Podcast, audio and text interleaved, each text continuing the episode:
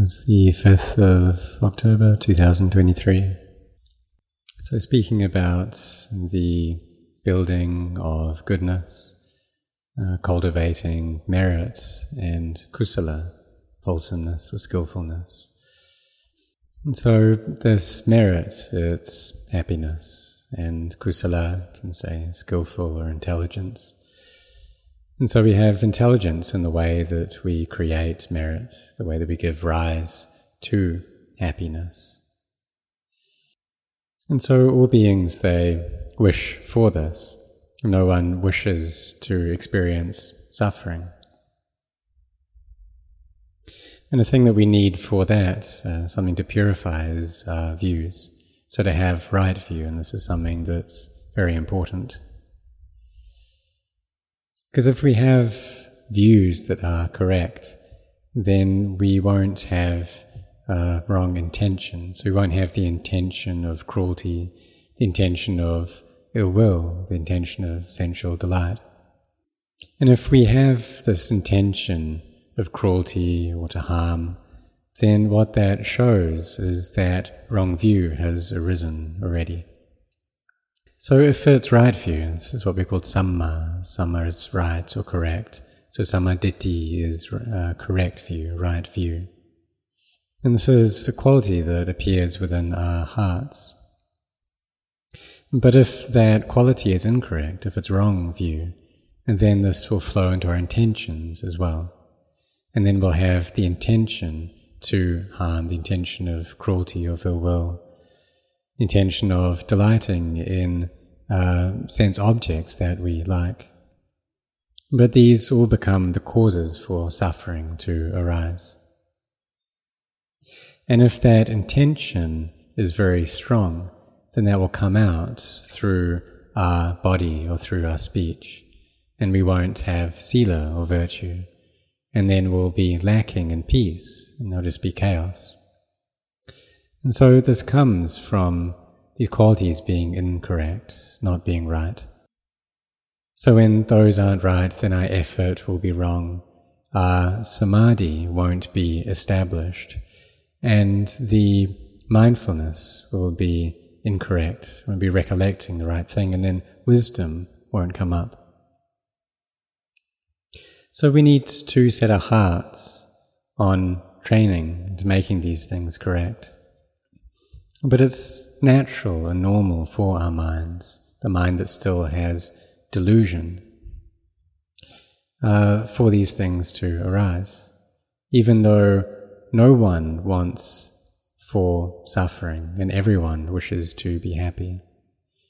But this delusion, ignorance, darkness, when this comes up and conditions the mind to be deluded, then wrong view appears, and then this wrong intention comes up. And then the actions that we do are wrong as well.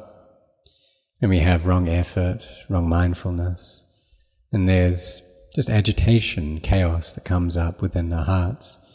And this creates chaos with the people around us as well. And so if these things are incorrect, even though that just appears within the mind of an individual, this ripples out towards the society and can ripple out throughout the whole country. And that's how it is in this current world that we live in, this world of this media and news, that a lot of damage can be caused by just one person. So we need to be really careful and follow up on our own minds, watch them, observe them. Because wrong view, it can cause great damage, great destruction. It can destroy the humanity of a person and pull their minds down into an animal state. And then there can be a lot of damage that's done. It can harm many people.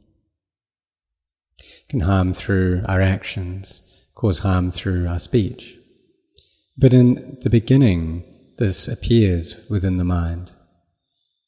But as that grows and grows within the mind, what that shows is that the defilements are gaining great strength in the heart.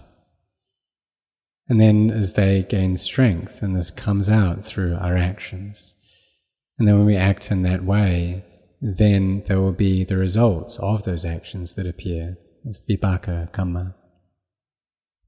So wrong view is something that is extremely dangerous. And its opposite is right view, the sammādiṭṭhi. But for us, it's normal that we'll have some degree of wrong view within our minds. We just need to be really careful around it. There'll be some degree of this wrong intention appearing as well.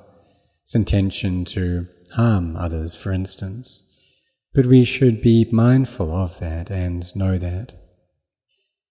And even though sometimes our collectedness is just not strong at all, we don't follow through on those intentions.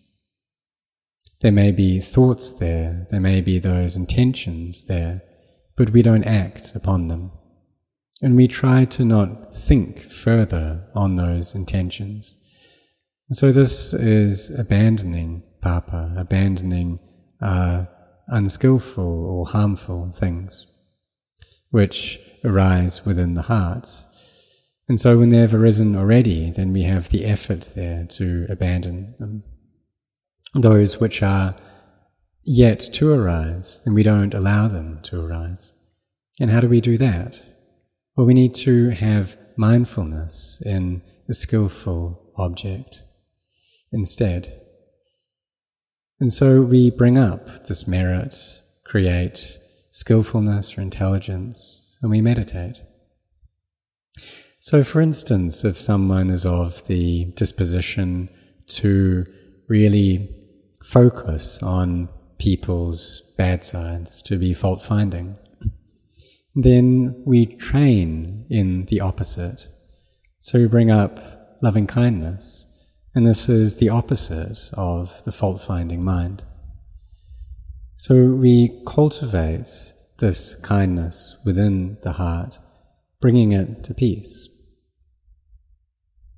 If we're of the disposition to get very jealous, then we cultivate a heart of gladness, of finding joy in other people's success and good fortune. And we use this to bring the heart to peace.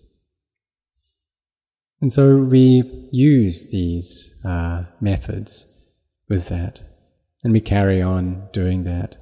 And one day the mind will calm down, will settle into peace. And so this is us cultivating skillfulness within the heart and not allowing for unwholesome, unskillful states to arise. Those which have arisen, we put them down through bringing up a wholesome object, through recollecting loving kindness or the other of the Brahma-viharas. And then through that, then as Papa, these unskillful, bad states decrease, skillfulness increases. So we really try to look after and nurture this skillfulness, kusala, and we do that through our meditation. So we care for our mindfulness well, so that it's well established. And so if we receive a sense impression that we don't like, or if we receive something that we do like, we need to be careful of both of those. Because if we don't restrain our mind, then unskillful states can arise within them. So we need to have this mindfulness there, knowing what's arisen. If the mind that's delighted has arisen, then we know that. If the mind that is averse come up, then we know that. And so what that shows, the mind has gone into liking or into disliking already. And we have that mindfulness there, knowing and seeing how this liking or disliking, it's a quality that arises, it stays for a period and then disappears. And right here, through this practice, is us cultivating and putting into use upekkha, is equanimity, through wisdom.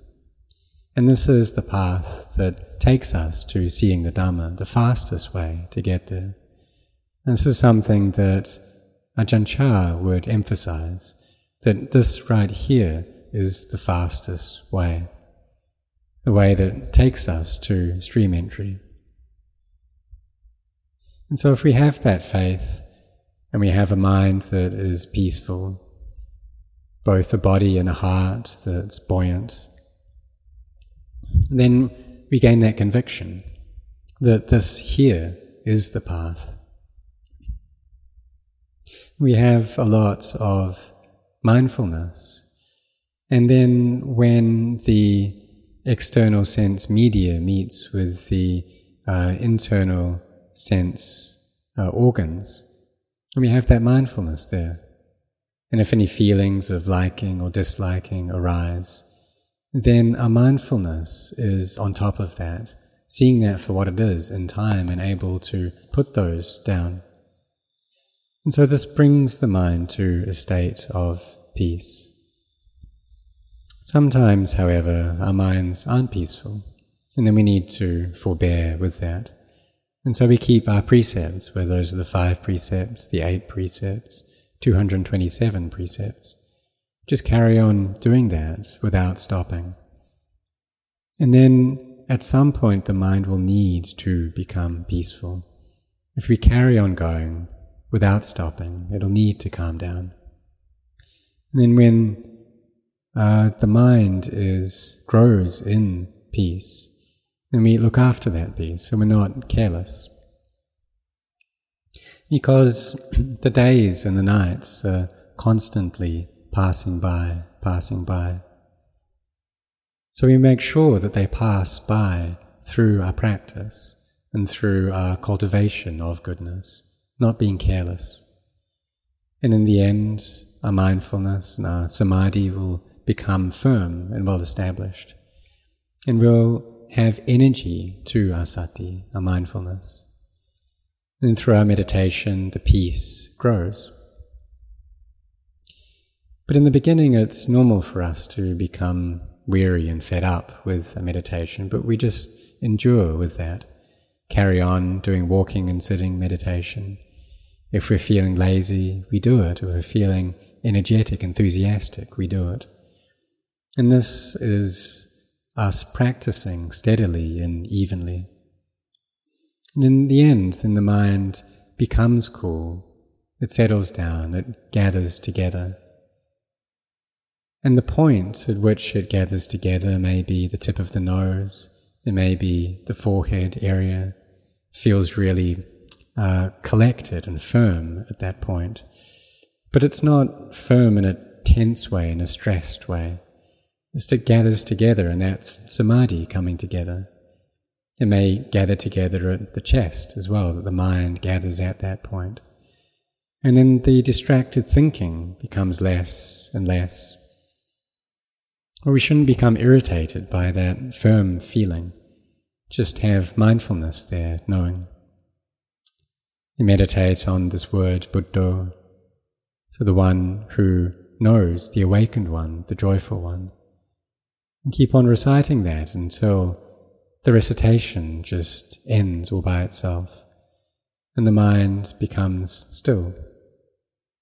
Both the body and the heart are still and light. And when a sense impression appears in the mind, then with the stillness of heart, it has an energy to win out, to struggle with and win out over that sense impression. Because it's normal that some of these things come up. So there's an impression that arises, and then the mind goes into disliking towards that. But then we try to bring the mind to a state of upekkha, so a state of equanimity, or being unmoved by that. And so the same if the mind starts going into liking. Because we're into disliking. And this is the path that takes us to Magga, Phala, Nibbāna, and to the path that fruitions and Nibbāna. So we see then that all physicality or mentality arises, lasts for a bit, and then ceases. And this is us seeing the Dhamma. And it's not above our ability to do this. Everyone can do it.